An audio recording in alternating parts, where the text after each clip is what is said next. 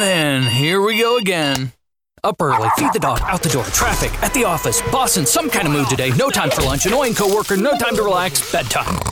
Then we gotta do it all again? Uh, no way. Because the best way to break up the mundane every day is to play at Wild Rose Casino and Resort. Slots, tables, sports, and a whole lot of perks when you join and play with your Club Wild card. So, let's play Wild Rose Casino and Resort, Clinton.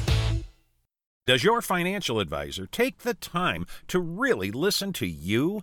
Is your financial strategy personalized for you and your family? Will your financial advisor be there as your life and financial situation changes? When you work with Edward Jones, they focus on what's important to you. You'll work together and use an established process to create a personalized financial strategy backed by the advice, tools, and resources to help you reach your goals. And they'll partner with you to help your strategy stay on track. Visit edward jones dot com or stop by the office of Todd Nash in Coralville, Jeff Rudolph, or Scott McGill in Iowa City, or Travis Whitmore in North Liberty. Edward Jones, making sense of investing. Member S I P C.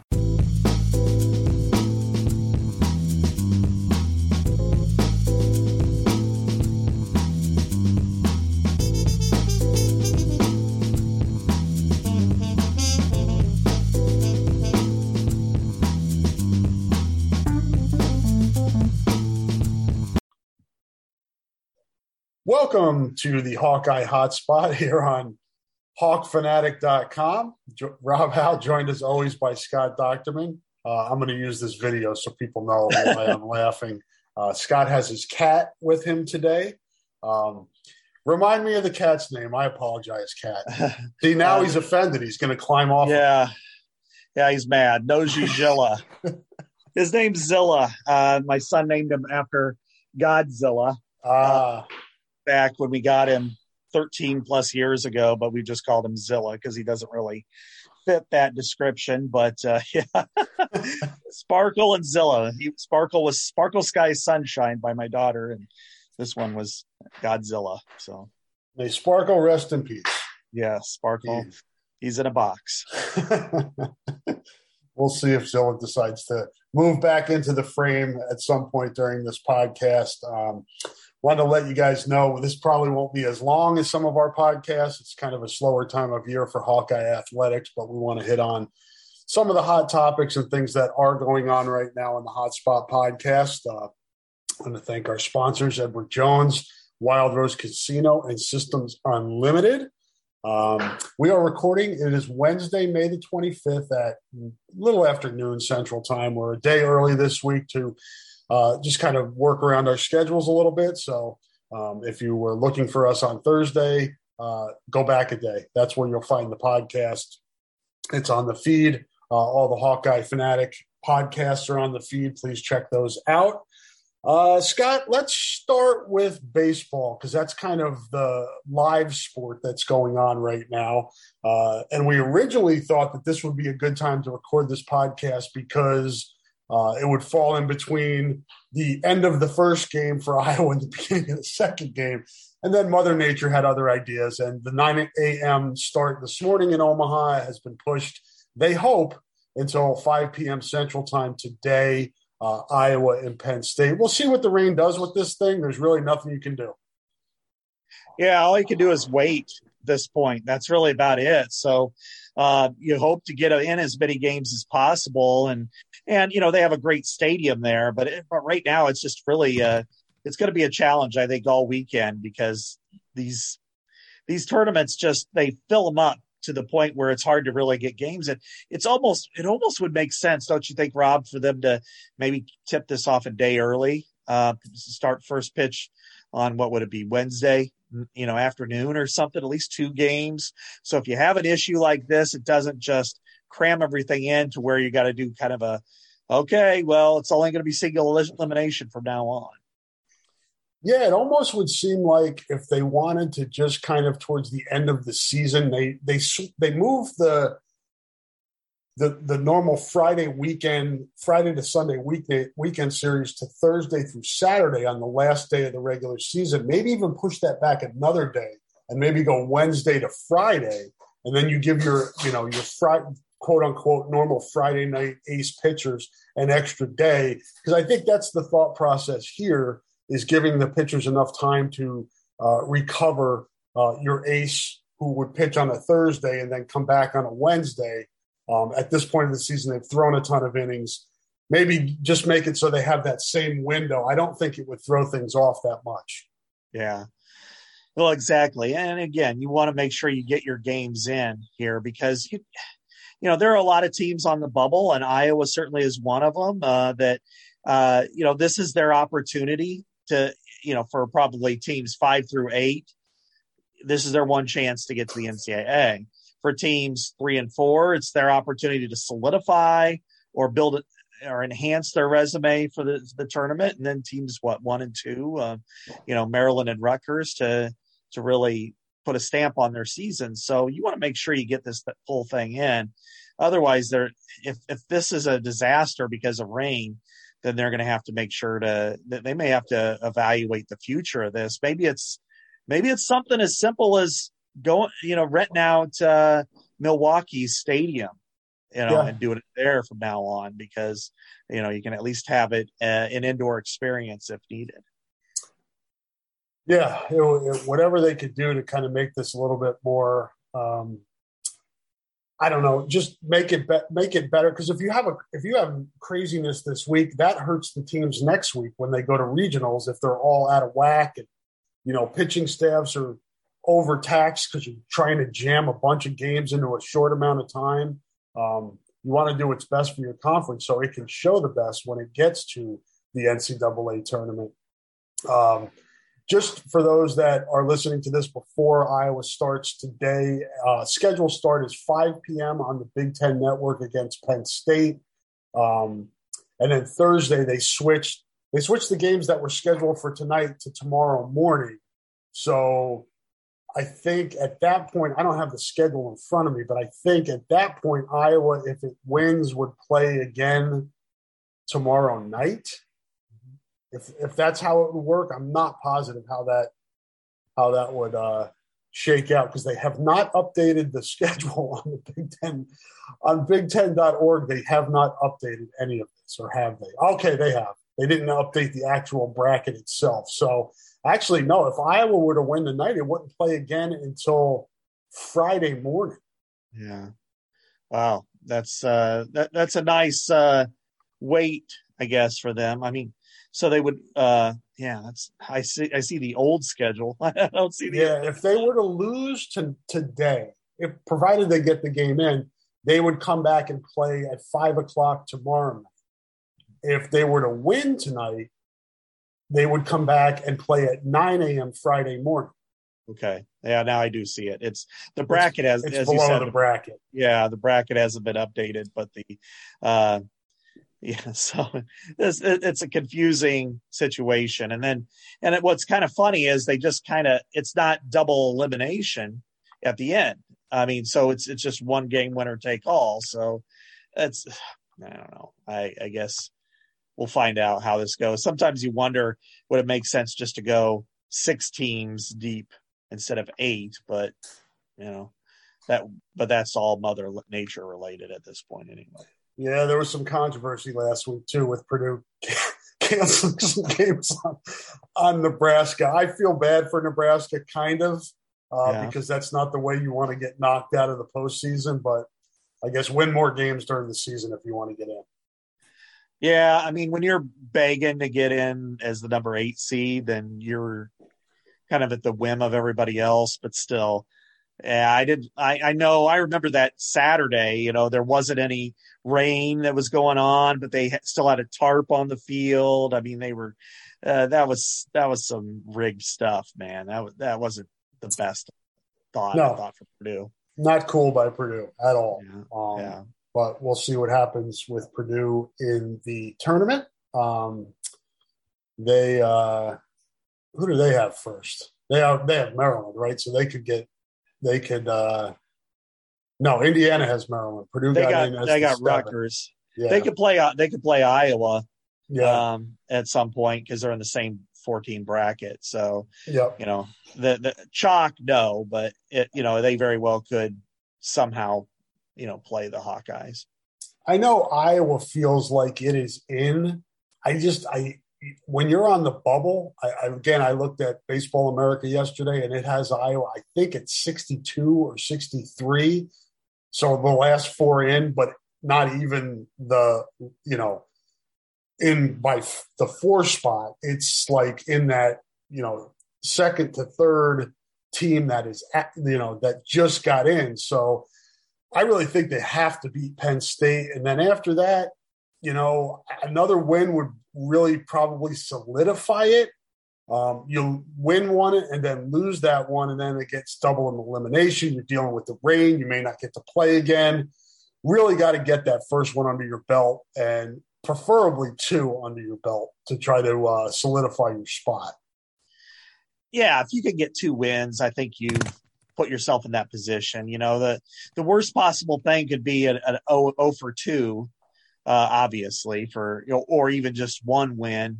Uh, and then have a team like, let's say Michigan really come right. on strong and get to sun, uh, Sunday and, you know, maybe even win it. And, You know, and because you, you never know about other leagues around the country too. This is this exactly. is not this is real similar to what we see in the um, you know in the N C double A basketball tournament, where if you're kind of in that, I would put Iowa if it was an N C double A basketball tournament somewhere between a nine and eleven seed. Um, well, you, you feel like you're in, but you never know. You don't want to leave it in the hands of somebody else, or uh, you know somebody else to steal your spot, or you know, just somebody who might have a different opinion than the ones that you've kind of been relying on. No doubt. And to Scott's point, I just looked up the official R P I on the N C double A site. Iowa's at fifty-five. So that gives you an idea right there. You get, like Scott said, you get some upsets happening around the country against teams that are solidly in, um, and you get some, you know, conference champs that wouldn't have got in otherwise. That starts to push you a little farther back. But for Iowa, a team that's, you know, in recent years has kind of, for lack of a better term, struggled down the stretch.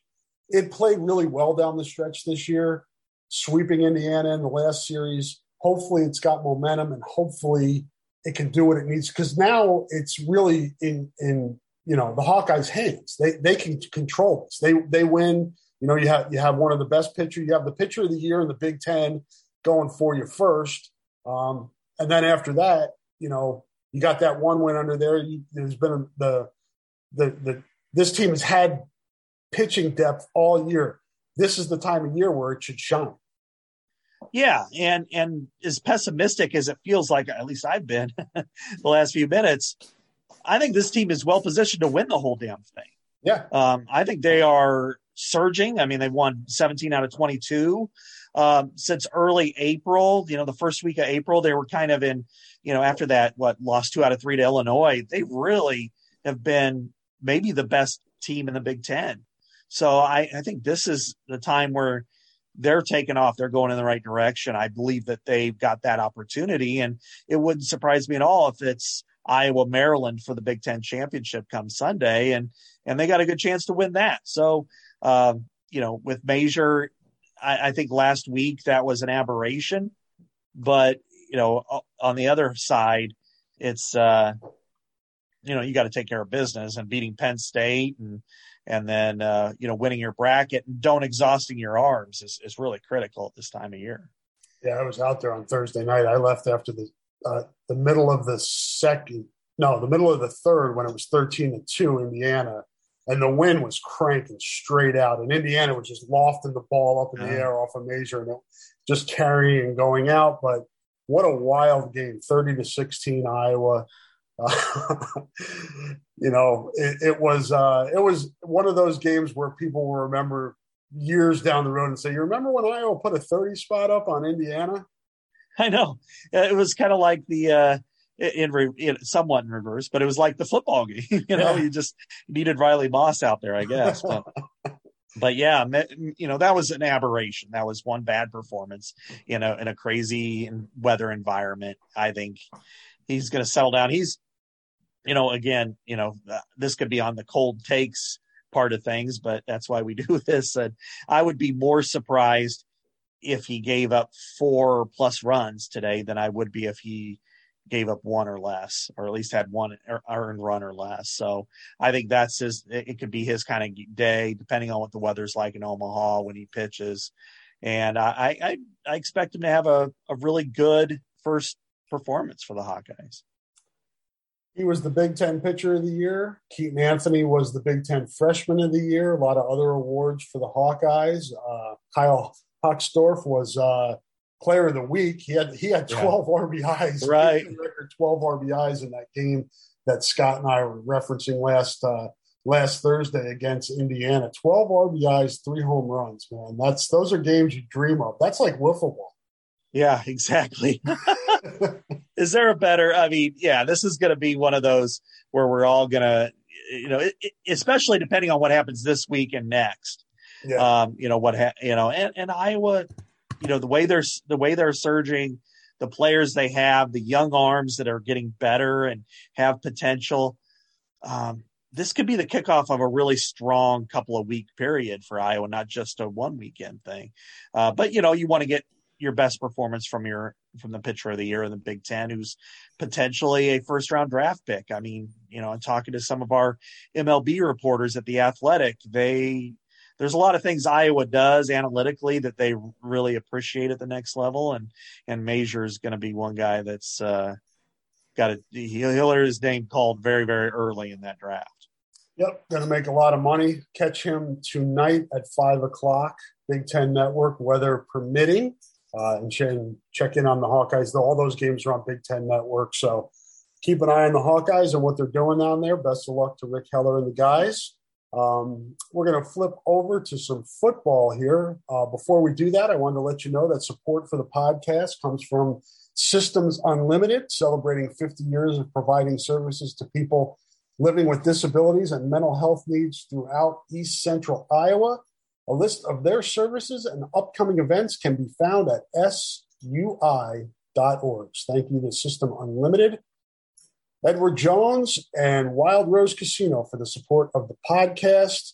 Um, well, you mentioned before, Scott, you're on top of this stuff a lot more than I am, which isn't saying much. I wouldn't, I wouldn't brag about knowing more than I am, but um, sketch some scheduling for college football tomorrow. Let folks will get to know kind of the early season start times and be able to plan accordingly.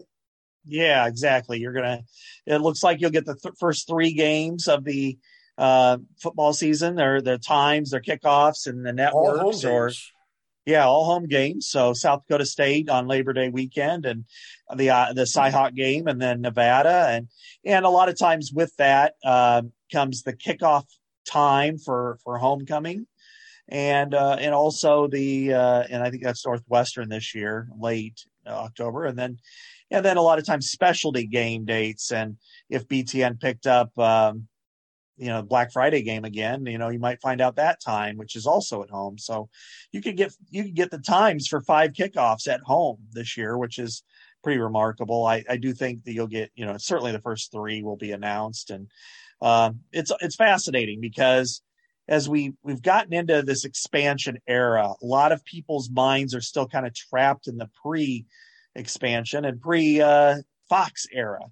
Fox looks at its noon kickoff as the premier time for itself, and the ratings prove it. So the one that won't get announced probably, but it might, you know, it, it could be part of this, is Michigan and Iowa on October first. That's one where everybody's like, oh, that's going to be a night kickoff at Kinnick.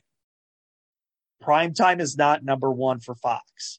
Fox is the primary record, uh, uh, rights holder for the Big Ten. So it puts its number one game at noon, or big noon kickoff, eleven a.m. our time. So as much as everybody might want that to be a primetime kickoff, it's probably not going to be. But then again, If I if I came out and said, hey, I think South Dakota State's going to be a night kickoff, people might, why is that going to be at night? Well, because they're windows, and it's not exclusive to these great games. So it, it's the most unpredictable uh, scenarios I've seen. The only thing I can say is the Iowa State game won't be on Fox at noon because that's Alabama, Texas.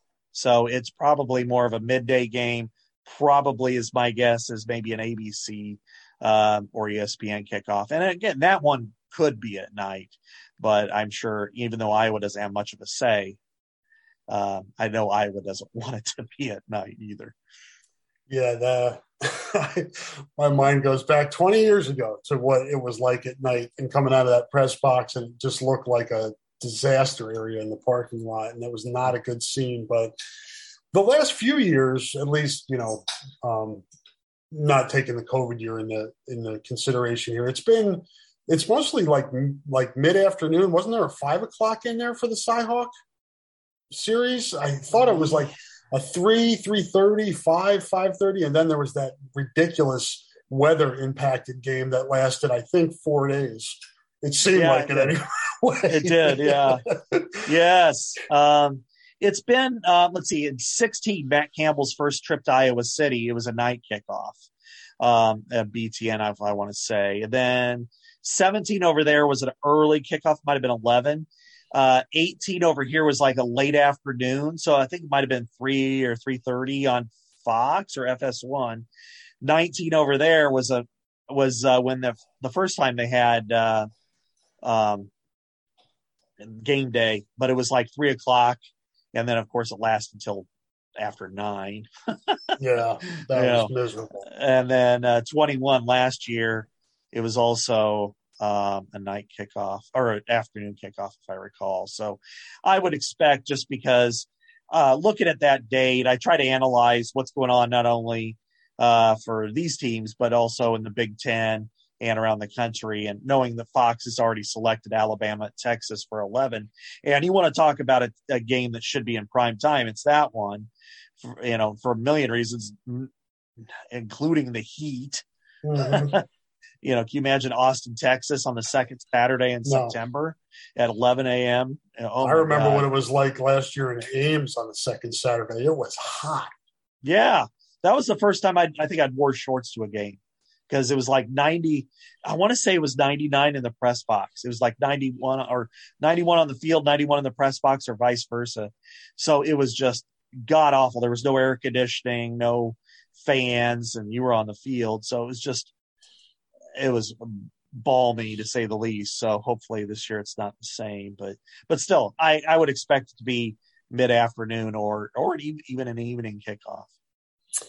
And you're thinking nighttime for South Dakota State, or were you just putting that out there as a possibility? Yeah, the, the South Dakota State, Nevada ones, again, don't be surprised if it's at night. Don't be surprised if it's at eleven or three thirty or three o'clock on uh, B T N or something, because – now that there are fourteen teams and all of them are non-conference games, they've got to shove these games wherever they can fit them.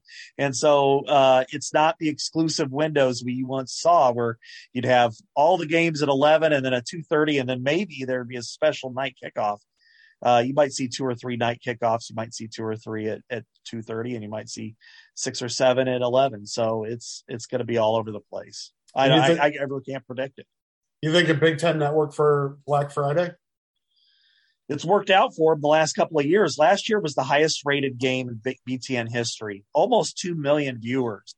And when you think about it, that's just massive uh, for for a re, you know a, a specialty cable network. And when the A C C championship game was just barely above that, I mean, it's it's really an impressive feat. So B T N is like that. It's used its first pick on, on Black Friday because it can build everything around it. It's a specialty day. It can have an exclusive time window, and then it can promote all the other games the rest of the weekend. So I would I would not be surprised, unless somebody uses a high, high pick um, on Black Friday. I would not be surprised if it's uh, if it's again on B T N. So the chance again uh, tomorrow, which would be Thursday, May the twenty-sixth, uh, to learn five times, five of the seven game times for Iowa football. So you can uh, make your plans with family and friends for those tailgates. Um, what else would be left? Michigan and well, Northwestern, but that's homecoming, and a lot of times they yeah. they have that early. Now, last year I went, I looked through it, and homecoming was two thirty. It was Purdue, and that was set in advance because, if I recall correctly, Michigan and Ohio State and Penn State all had buys. Mm. So um, T V needed something in that window. And then, of course, when um, Iowa vaulted up to number two, it made sense just to keep it there. And uh, but, you know, be, they usually like their eleven o'clock kickoff on that weekend. And then there's, I think uh, in, in that weekend is also Michigan, Michigan State, and Ohio State, Penn State. So um, I kind of think a You know, either eleven or two thirty is going to be the, the the destination for that one. Makes a lot of sense. So check out for that tomorrow. I'm sure Scott will have a lot about that on his site and on his Twitter. Um, let's skip over. Iowa got a. We'll do a little bit of uh, comings and goings on the uh, player personnel roster updates here. Um, addition on Saturday, Aiden Hall. A I list him as an athlete, Scott. Um, he told me they've talked to him about safety, linebacker, cash. Um, he kind of fits that mold. He's a really good all-around athlete. You can look on his Twitter. It shows him dunking a basketball. He's just another one of those kids uh, that Iowa's getting from in-state that's a really versatile, athletic, defensive guy um, from Harlan. And uh, grew up a Hawkeye fan. Iowa offered him – couple weeks before he committed, not, maybe not even a full, full week, full two weeks, but uh, yeah. came in and uh, visited a few times. He was here during the season as well, uh, saw what he needed to see, and he was ready to jump on the ninth known verbal commitment in Iowa's two thousand twenty-three recruiting class. Right. Uh, yet another, I think he's the fifth in-stater.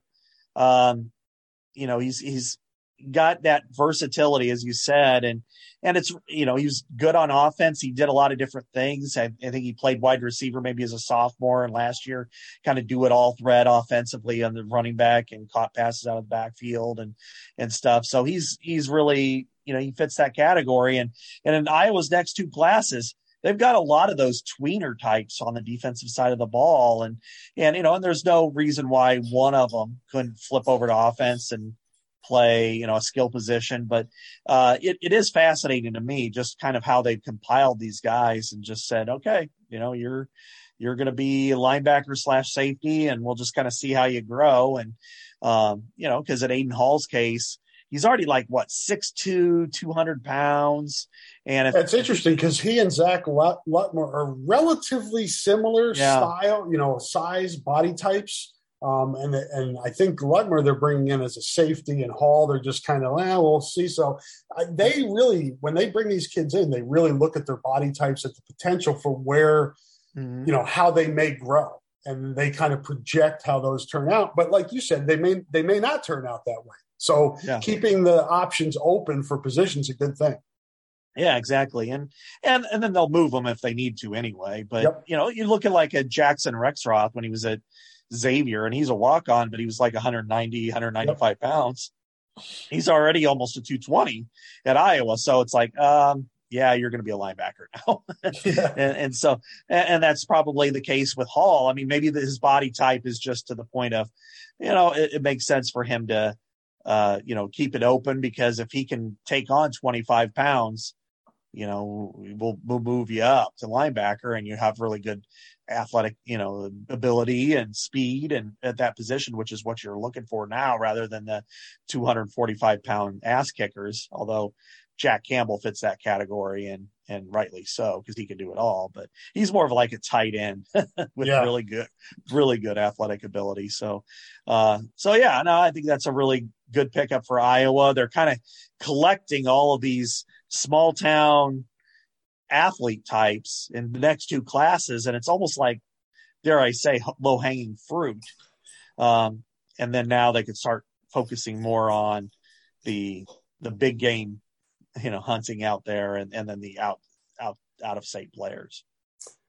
Yeah, and Alex Mota is another kid in the twenty-three yep. class that find a, kind of fits in that category. I talked to him last year, two thousand twenty-one state tournament, and they were thinking safety cash type with him. Now they're bringing him in as a receiver, so that lets you know that, hey, this is a kid that we'll see. You know, we'll bring him in. We'll tell him receiver. Um, we'll get him out there in practice, and then, you know, as Norm Parker used to say, get him on the bus, and then find we'll find a seat when they get on there. Exactly, and, and they've done that in the past, and most of them have turned out to be really good defensive backs. You know, mm-hmm. uh, Josh Josh Jackson and Greg Maben immediately come to mind. Yep. They were kind of, well, which one do they play? And then they end up on defense.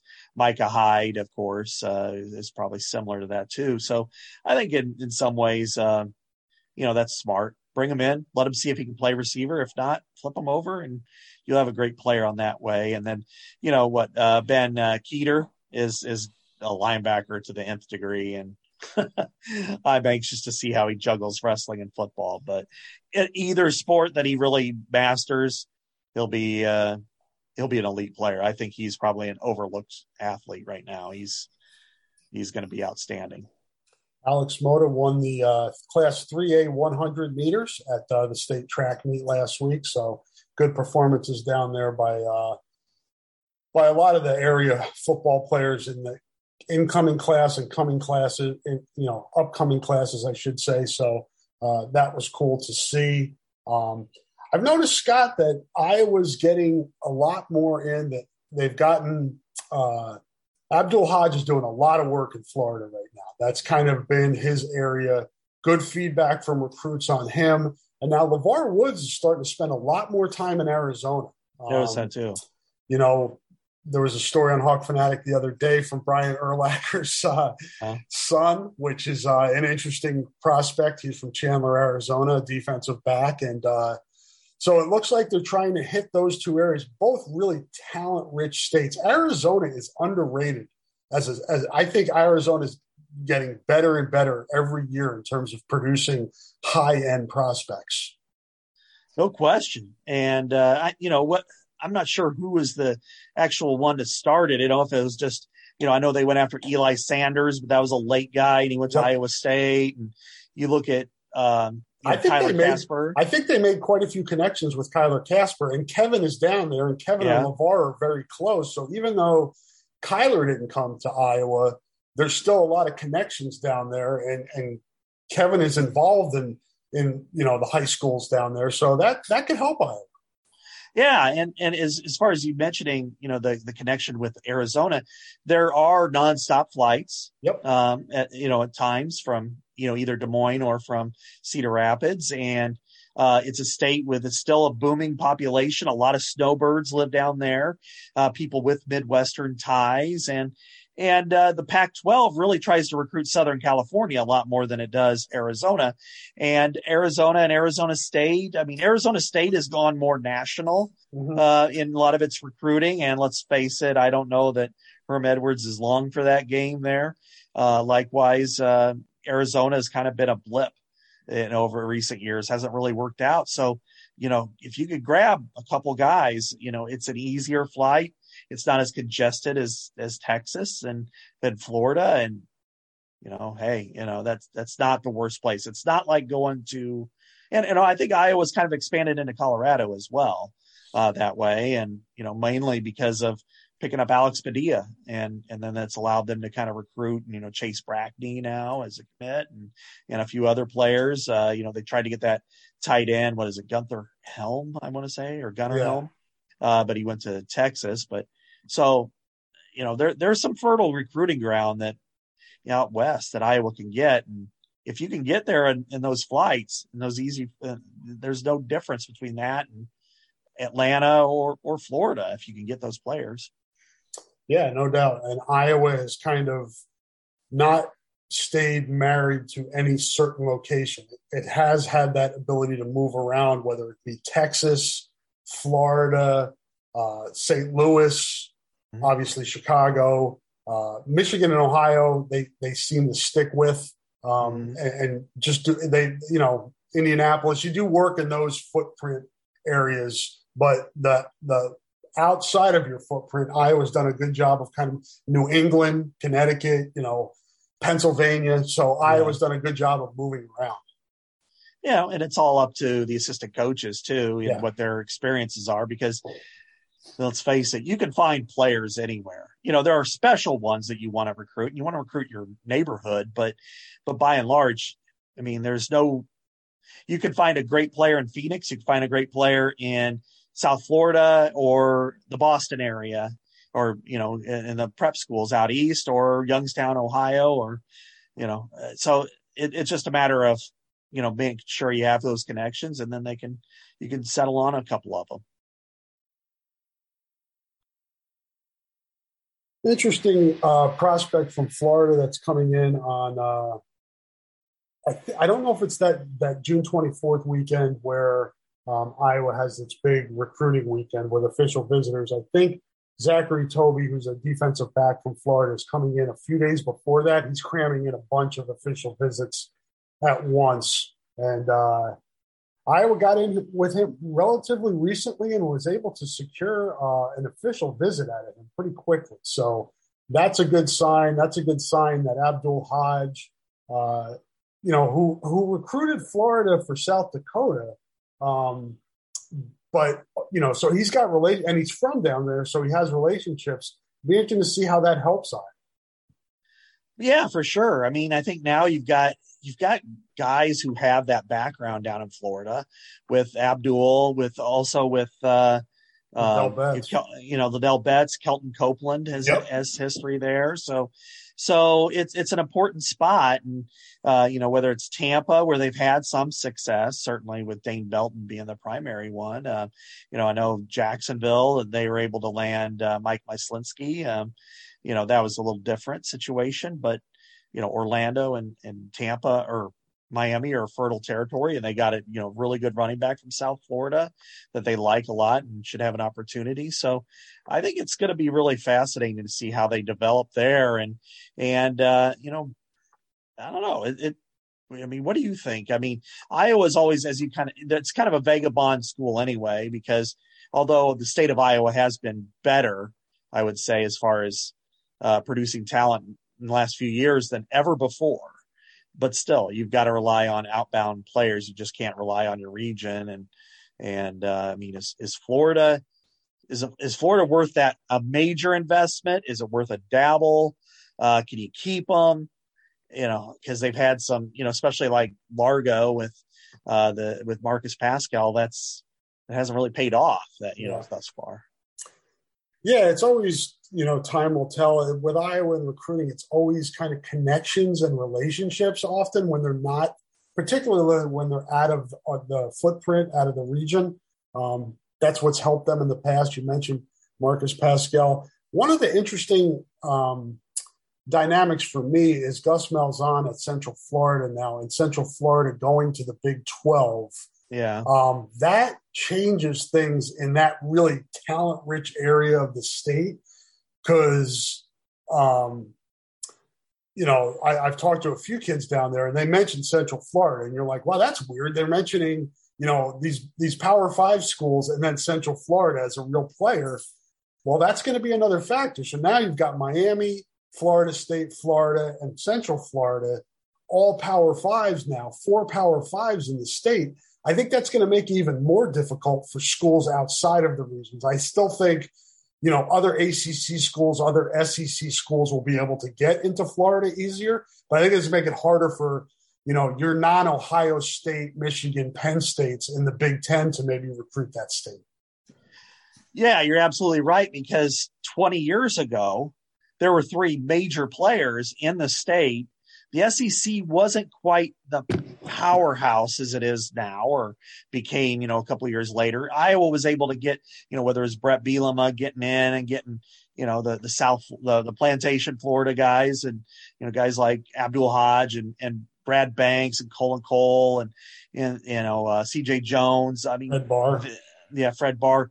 That, that really paid off handsomely. But now when you do have a U C F, which was, God, it was barely a school then. Yep. Um, and now it's it's a major player. U S F was barely a school, and even though it's not Power Five yet, it's still in the state, and it has a major presence.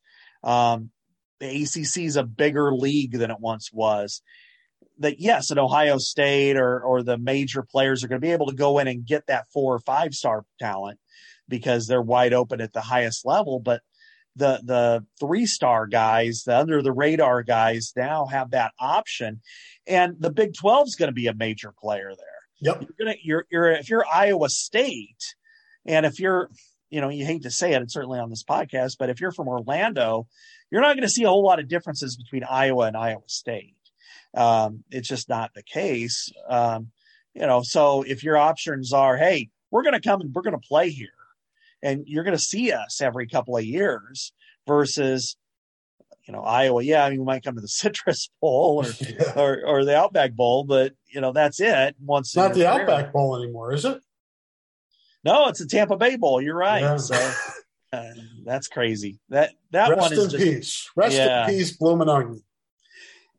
It, it's it, other than the Tampa area, no other place will probably be as heartbroken or as difficult to remember that name, because it took people a long time to recognize that the.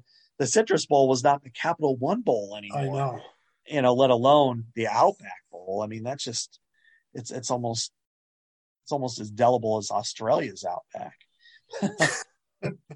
But yeah, I mean, if you're an Iowa State or or Kansas State or Kansas and West Virginia, Cincinnati, you could go to that part of the country and say, look, you're going to play, you know, for us in a major league, and we're going to come back here. And you're going to see your family. You know, you can't do that in Iowa. So I'm intrigued to see how that all works out. It maybe it does. Maybe it doesn't matter. Maybe Iowa still gets its players. But otherwise, I could see Arizona, as as you said earlier, providing that kind of opportunity that maybe Florida might not. Speaking of areas where Iowa recruits pretty consistently, Michigan is one of those areas. And we found out today via his social media Uh, that Alondo Trader, a cornerback out of Jackson, Mississippi, or Jackson, Mississippi, Jackson, Michigan, uh, who signed with Iowa December fifteenth, the signing day. That was when he announced he was committing to Iowa and signed on the same day. Formal, former Central Michigan recruit also had Nebraska and Vanderbilt after him late in the process. He announced today uh, that he will not be coming to Iowa, has reopened his recruitment. And it's an interesting thing, Scott, because I, I don't have this information. Perhaps you do.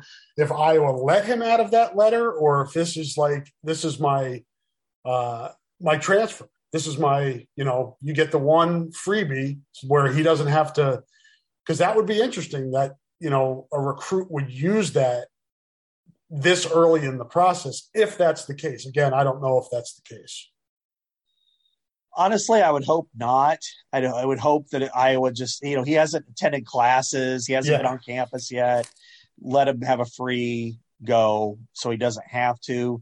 Um, you know, it's one thing if you're if you're already here, if you've been practicing and stuff like that. Um, but, I, you know, this is one where I don't think there's a lot of consternation about necessarily, because when he's one of five defensive backs they're bringing in, Uh, two of which are already on campus. It is a loaded secondary. Um, you know, three, maybe it's three cornerbacks too. T J yeah. Hall's already here, right? And he he's really turned heads. Deshaun Lee will be here next month. Yeah, yeah, he was a late guy, and then yep. uh, Cohen, you know, Entringer, I think, is the other one, and uh, from the Ann Arbor area, uh, Ypsilanti, I think. So uh, it's it's crowded. There are a lot of guys committing late. It's probably for the best case scenario that he just doesn't enroll. Now, I don't know the circumstances, so I don't want to get too far of the hit, you know, ahead of the game here. I don't know academic situation. I also don't know, um, you know, competition, or if he's been, you know, hearing from other places or realizes that maybe this isn't the best case for him. So I don't really know all of that. You talked to him last week, didn't you? I did talk to him last week, and he was excited as heck to get here. But, you know, your kids aren't that far out of high school. My ki- I have two kids in high school. Their minds can change from the time I drop them off at school in the morning to the time I pick them up in the afternoon. So yeah. while it may seem crazy for somebody that's out in the real world, an adult, when you're dealing with high school kids, their decisions and their minds can change on a whim. And without knowing what the, what happened, um, you know, basically I'll take what he posted on social media at face value. And that's that he wants a, he's looking for an opportunity that he feels is better for him and his future. Yeah. And good. And you would rather have that happen now, yeah. Scott, than have him come in in August or September and realize, shit, this isn't where I want to be. Yeah, well, exactly. And and again, it's a very competitive situation. And I don't know, you know, other than Xavier Wampa and now T J Hall a little bit, you know, none of us knew exactly who would fit in and who wouldn't, who, who would emerge, who would not. I mean, you're going to get more transfers anyway, even though Iowa's been at the really low end of this. So good for him for just recognizing that, if that's the choice that was made, for that he made that choice, that this is just, it's better for him to, to look around now rather than enroll, kind of waste money, frankly. Yeah. And, you know, and then also it is such a jam-packed backfield that you just, you wonder about the opportunities for even players who've stayed, you know, an A J Lawson and a Brandon Diaz-Fernandez, you know, when you have a T J Hall who's emerged, and, you know, Riley Moss is there, Terry Roberts and Jamari Harris. So there's just a lot of, you know, space. So, you know, I, I don't know, you know, maybe he was thinking about it. Maybe there was a conversation. I don't want to speculate about academics, but it, it is, you know, kind of that timeline. Yeah.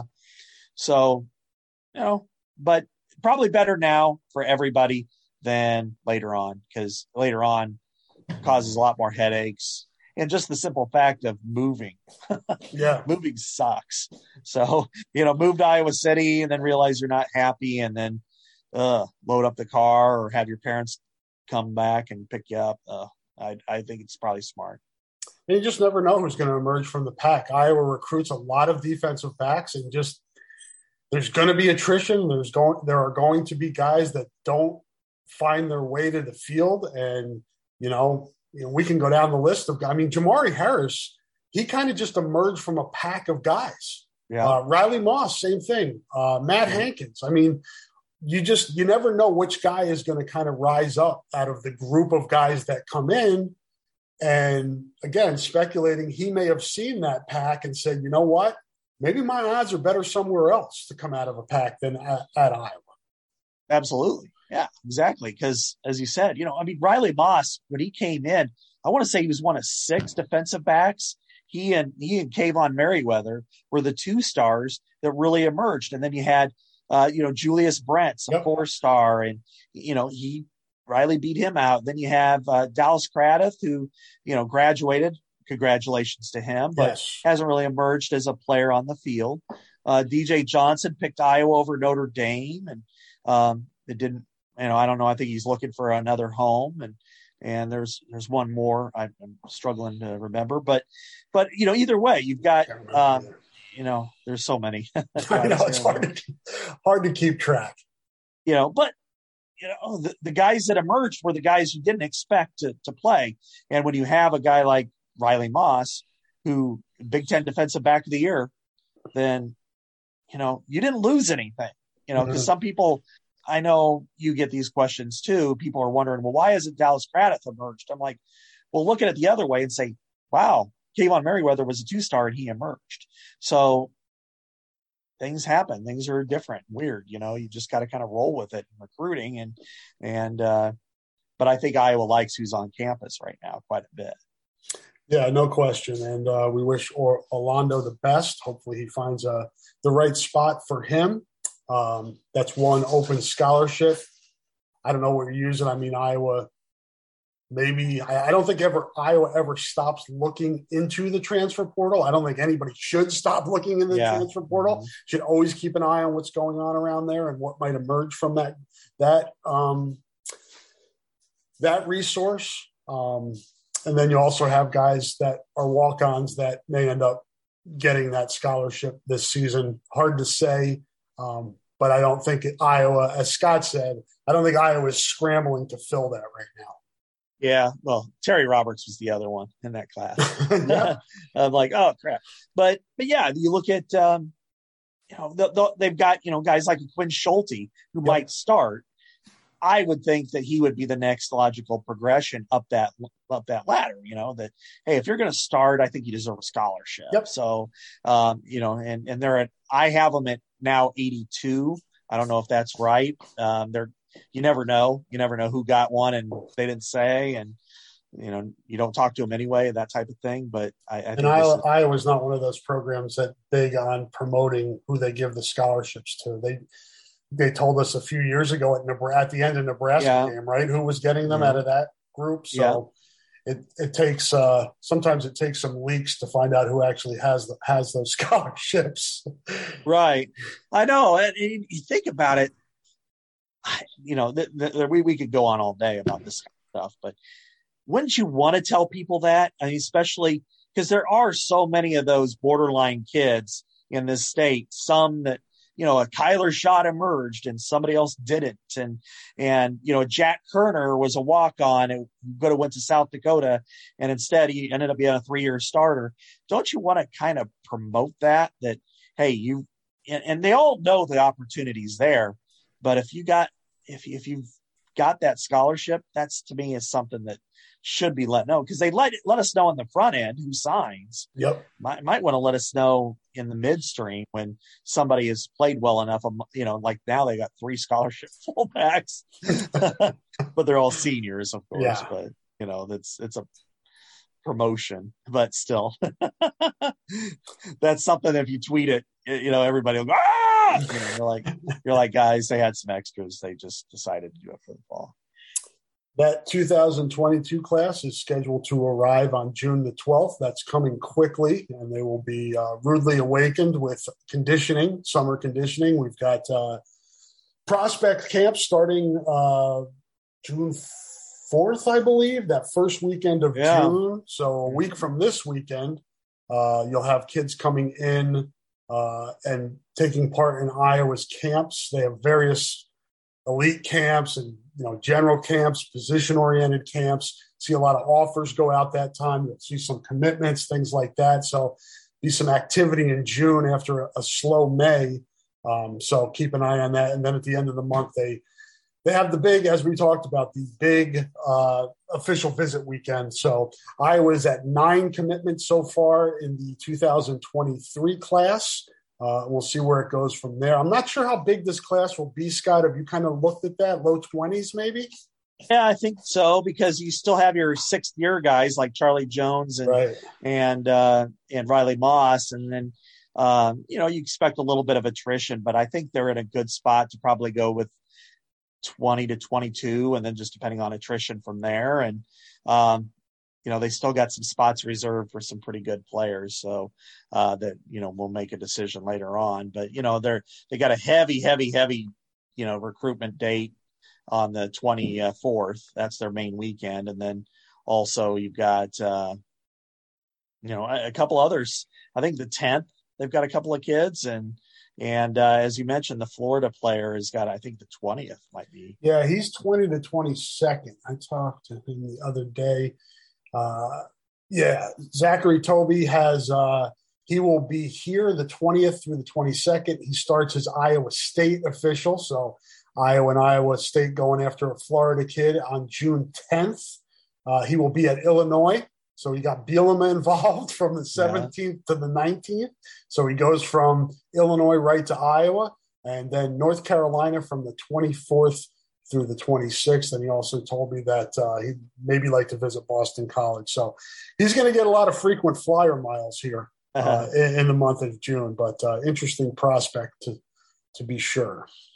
So, Z, uh, I, I wonder about the the travels. Kind of fascinating to me. I mean, does he get a flight from Champaign to Iowa City or to Cedar Rapids? I mean, that would that would be insane. You know, you'd almost – you know, I mean, how much money are you spending on a private flight? Yeah.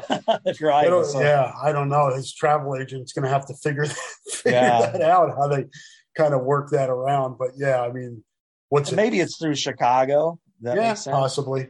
Yeah. But, you know, or I don't know, even though it's an official, maybe they'll get money. Maybe they're just going to drive, you know, fly, yeah. maybe fly to Chicago and drive the rest, and, you know, get money for their, uh, rental car and stuff like that. I don't know. See a little bit of the Midwest. I think you yeah. can find. You take seventy-four from Champaign to hit eighty across Iowa. You're going to find out all about where you're getting yourself into from a Florida Florida kid coming to the Midwest. You'll get a full picture in that route. you'll see a hell of a lot of orange cones somewhere. Yep. Probably on seventy-four. Um, you know, Get the Kentucky then, Fried Chicken in Galesburg. Yeah. Or, or, uh, oh, Cracker Barrel in uh, Bloomington or Five Guys in Peoria, you know, and uh, the, the, you know, get gas at the eighty truck stop. Yep. Definitely and, see uh, the largest truck stop. You got to do yeah. that on the way. Right. And, uh, Yell at, yell, yell at a few semis because the confluence of three major interstates at, you know, right there before you cross the river is aggravating at, at the best. Uh, um, where were we going next? Let's, uh, you, you did a, a really nice piece on, on Doctor Christine Grant. They had a uh, celebration of life for her Sunday, correct? At Carver yeah, Hawkeye Sunday, Arena. Yeah. Mm-hmm. Um, announced that they're going to have a documentary uh, for her coming out, which yeah. would be really very interested in seeing that. I had the great, great opportunity to sit down with her in her office a few times over in the field house, not the bar downtown, the, the Iowa athletic facility, but uh, had a time to spend in her office and just really absorb the, just the, huge amount of knowledge that she has and, and her visions and everything like that. She is a pioneer. She's a legend. Um, she'll be missed and, and very cool that Iowa can call her one of its, you know, its people. No question. Uh, I can't say enough superlatives about Christine Grant and what she means to life in this country. Uh, because fifty years since Title nine, the, what she had to do to fight. Um, Iowa didn't fight her that much. Iowa was really good back then, um, you know, as far as promoting women's athletics um, and trying to build that partnership and gaining enough scholarships. Because her first, uh, when she first became athletics director, I think she had three thousand dollars.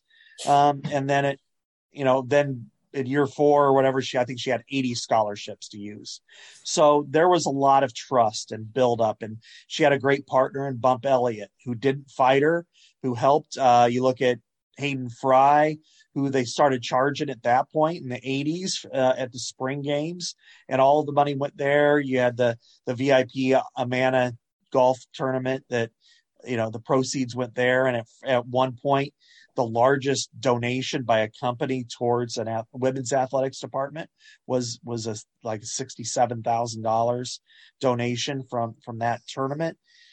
But that takes away nothing from what she did at Iowa and how, she, how hard she fought. And what she did nationally is beyond reproach. It, in some ways, I kind of compared her to the George Washington of Title nine, because she fought, had to go to, she was on task force, had to fight at Capitol Hill. There was some backsliding in the eighties when an interpretation by the Supreme Court um, allowed certain colleges to wiggle out. She fought it and won. Um, and you think about what women in our society and girls in our society are allowed to do now that wasn't the case when we were born and young, and the confidence that women and girls have and the abilities to do so many things in this world, because the opportunity to compete in athletics, it's immeasurable. Her, and at Iowa and in the world, it's immeasurable. And I, she is on the very short list, the Mount Rushmore of, of sports figures in the twentieth century. It's not hyperbolic to say that Christine Grant is on a similar plane as as Jackie Robinson to me, because what she was able to do for a gender that was disadvantaged in every, in every way possible, and to fight and put them on a plane where they have equity is, you know, astounding. And so I, I think in, in some ways, Iowa doesn't know enough. The fan base certainly doesn't know enough about her, but I think her impact is, is so profound that it requires deep dives like the one I did, but like anybody should do, um, not only this year, but, and I'm glad that Fry Fest has taken that upon them to, to do more. Um, it, she needs to be known and known widely. Yeah, I agree with Scott. Do uh, do yourself a favor, research, read Scott's piece, research what she was able to accomplish. And she did it. She she was tough when she needed to be and, and persistent, but she did it with grace and intelligence and logic and made people understand that it was the right thing to do, what she did. And that's not easy. That's that when she did it, that was so hard to do um, that it's it's amazing. I've always been amazed by what she was able to accomplish. Without a doubt, because you have to walk that careful line of fighting and being strong and, and forceful when you needed to be, but also be able to, to use logic, to be able to, to show people why this is important and, and not always beat them over the head with it. And it's, it's a very difficult line, but it's one that she was able to navigate so successfully. And, and there were times when she was at odds with her own athletics, you know, the, the own university, but more often than not, they're, they're very supportive.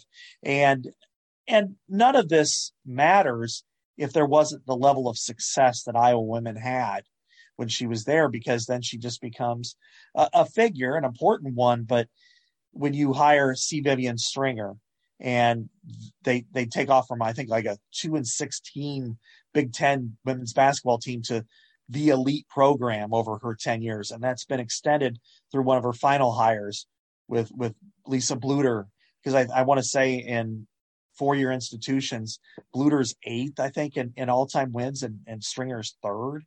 Um, you know, Gail Blevins, the field hockey program. Um, I know there's others. And, and, and then now, you know, and having that opportunity to talk to Sasha Schmid and to Lisa Salucci, who, you know, the toughest, one of the toughest moments. I know when I talked to Lisa, I was like, in all the years I've been here covering this program, your situation was the most difficult I've ever encountered, I've ever seen. And that's to have, you know, uh, Tracy Griesbaum fired a week before the season started and to be put in that position of, your best friend's been fired. You're an alma, that's your alma mater. How do you navigate this? You have loyalty to your team, but you have loyalty to your friend. You recruited a lot of those women on the team. And she said, Christine Grant was the one that, that told her to, to accept the position, and you can't say no to Christine Grant. And over the years, she said, I'm proud of you for what you've done. You know, just keep persisting. And, and they were number one in the country last year. Um, and, and made the Final Four, what, two year, uh, this a spring ago, and the Elite Eight, I want to say last year. And then, um, and women's basketball, of course, and, and the strides that's been made there. All of this is, it goes back to her and what she was able to do at Iowa athletically. And then, of course, nationally and internationally, it's, it's a story that, that, you know, is uniquely catered to the University of Iowa. And that's something that uh, Sasha Schmid told me, that she's like, you know, what makes me proud is there'll be Title nine celebrations all over the country next, you know, next month, but we're the only one that gets to claim Christine Grant. And I, I think her and Billie Jean King are two of the most important figures in, in that movement. And, you know, to say, to me, I, I, I get goosebumps talking about her. And I don't do that very often with sports figures, but she is so important that we all should learn something from her. Yeah, as you mentioned, great hires. Um, you know, Bump Elliott, deservedly so, gets credit for his hires. Hayden Fry, uh, Lute Olson, uh, you know, on and on with his hires. Uh, you think, you know, field hockey was Christine's baby. That was her. That was her sport, and she identified Beth Beglin, who is one of the greatest to ever do it. And Gail yeah. Blevins, who you mentioned. I mean, yeah. Iowa softball was as good as it got, mm-hmm. um, you know, in the Big Ten and in this region, and talking about College World Series, things like that. Field hockey was just among the best in the country. She built a powerhouse women's athletic department. Yeah. Yeah. I mean, Judith Davidson, I think they won a yeah. title under her. Beth Beglin was terrific. Uh, I, I would say Lisa Salucci's in their category. She's done a remarkable job. And she's in that tree. She's from that, yeah. that tree. Right. And one of the stories she told her, because I, you know, I wanted to know what did they think of her when they were young, they were athletes here. And, you know, she was seventeen and on an official visit, and she told, uh, and she came in and, you know, she started talking to Christine Grant and said that she had a paper due on Title nine, and Christine lit up real immediately, went and made a bunch of photocopies for her. And, but all of those coaches have such an a respect for her. They would go over to her house, and uh, Christine was like, we need to have pies and ice cream for them. And Lisa was like, no, we do not. And she's like, but people listen when there's sugar, you know, so just things like that. So she wasn't exactly like this dictator. That was probably the opposite um, of her. And, and, uh, you know, Lisa Bluter admitting, you know, she was eight months pregnant. She interviewed, she said she was too Iowa nice. And she thought about it, and then she called Christine back and said, I was too modest, and I didn't sell myself enough. And, and you know, they're, that that Scottish brogue is so relevant, you know, you, you could you could hear it even now. Mm-hmm. And uh, she's like, no, you didn't do a very good job. And and then when she passed, Lisa Bluter had told me, you know, that I had scotch to, to remember her. And she's like, and I hate scotch. So, you know, um, but a titan. And when you think about a golden era of Iowa athletics, when you have Bump Elliott and Christine Grant at the top with Hayden Fry, with uh, Tom Davis or George Raveling or Lute Olson, Vivian Stringer, uh, Beth Beglin, Gail Blevins towards the end, um, Dan Gable, um, just on and on. It's, you, you don't get any better than that. I mean, titans in their industries, Hall of Fame shortlist coaches and, and administrators, and uh, that legacy, Iowa, I, I'm glad Iowa's showing that off, and it, and it needs to, because they're all so valuable in, in this uh, endeavor. Yeah, and as Scott mentioned, for those that, that have not heard, uh, Fry Fest this year will be honoring uh, fifty years of Title nine. Uh, that should be a good Good show. I recommend people go down. And Fry Fest is always entertaining, and they have good themes. And this year will be no different. It should be a should be a good time down there. Um, yeah. I think that'll do it for today, Scott. I think we've hit on the high notes here for a slow time of year. Uh, as we said, things will pick up. We've got recruiting coming in. Uh, we'll probably have access to some student athletes in football and basketball next month. So it won't be long. We're getting getting through the the the uh, slow times, and the fast times will be coming soon, right, Spicoli? Yeah, yeah, exactly. It's like uh, Mark Morehouse always used to call these the horse latitudes. You know, it's just like yeah. where the horizon and the ocean kind of blend together, and and uh, before you know it, you'll you'll see an oasis or a, or an island in the ocean. I want to thank everybody for li- listening. Thanks again to our sponsors, Systems Unlimited, Wild Rose Casino, and Edward Jones. Appreciate their support. Um, we will be back next week to talk to you on the Hawkeye Hotspot podcast. Enjoy the rest of your week. Have a good holiday, and uh, we'll talk to you next week. Say goodbye, Scott. Goodbye, Scott.